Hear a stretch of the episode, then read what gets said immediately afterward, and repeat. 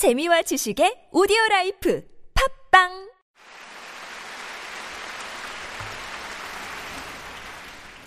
네, 이제 드디어 어, 미완성 교향곡을 들으실 차례가 됐습니다.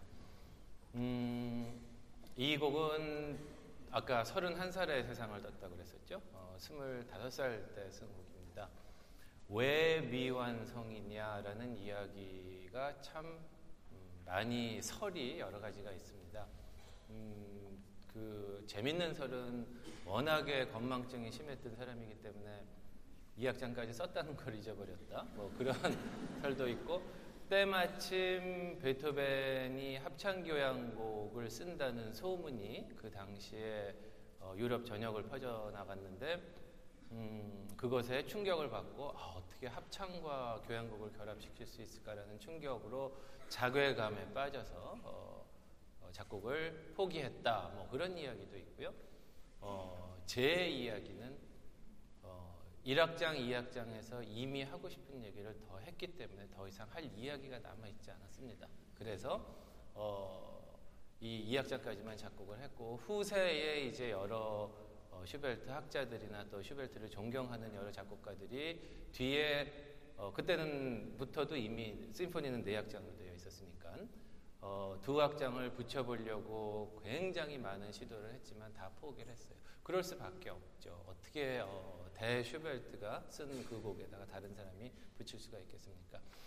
음, 이 곡 역시 마찬가지로 어, 여러 가지 설명을 하게 되면 오히려 이 곡이 갖고 있는 그런 아름다움을 어, 조금 더 훼손시킬 수 있다. 뭐 이제 이런 생각까지 해보는데 어, 한 가지 기억을 해야 될 것은 이 곡을 쓸 때 일기에 네, 그런 말을 적었습니다. 이 세상에 나처럼 불행하고 힘든 사람은 없을 것 같다라는 이제 그런 구절을 남겼는데요. 그런 것이 말해주듯 어, 정말 힘들고 아프고 그런 가운데서도 그 순수함을 잃지 않고 정말 영혼에서 나오는 그런 어, 음악이 아닌가 그렇게 생각을 합니다. 두 군데만 보여드리면 들려드리면 될 것 같은데요. 음, 이 작곡가들에 있어서 역시 뭐 악기가 다 특징적이긴 하지만 이 목관 악기들은 작곡가들에게는 물감입니다. 어떻게 하면은 어, 칼라를 어, 색깔을 잘 낼 수 있을까? 그래서 워낙에 특징적인 악기들이기 때문에 이 악기들이 합쳐졌을 때는 기가 막힌 음색이 누구도 생각해낼 수 없고 어, 음색이 나오게 되는데 물론 거기 전제 조건이 붙습니다. 어떻게 작곡이 되었냐? 또 어느 음역에 지금 음들이 있느냐. 이 음역은 어떤 악기에 가장 잘 어울리는지를 아느냐.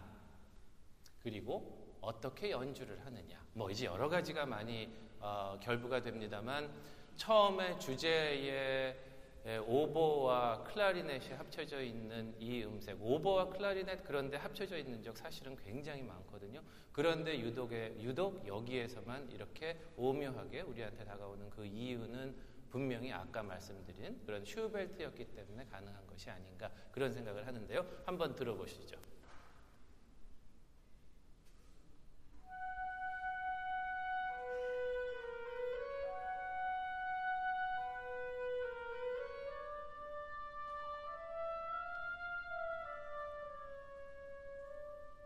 정말 기가 막히게 만들어진 그런 음색입니다.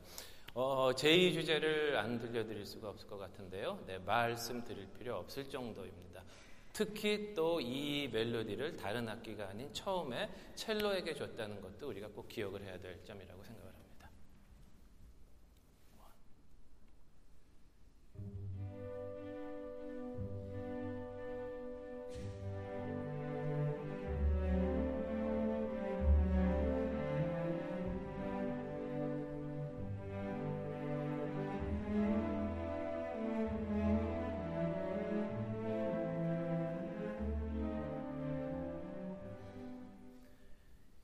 이제 어, 전악장, 두악장 들려드리도록